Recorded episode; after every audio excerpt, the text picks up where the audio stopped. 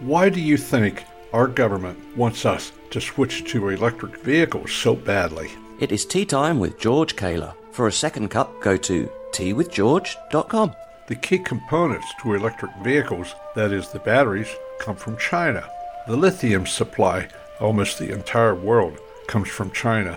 In fact, when Mr. Biden abandoned Afghanistan to the Taliban, he also abandoned one of the greatest supplies of lithium on earth, which is in Afghanistan and now in the hands of the Chinese, as is the $43 billion worth of top American military equipment. It's in the hands of the Chinese. Wonder what China's going to do with those $43 billion of American military equipment that Mr. Biden so willingly gave them.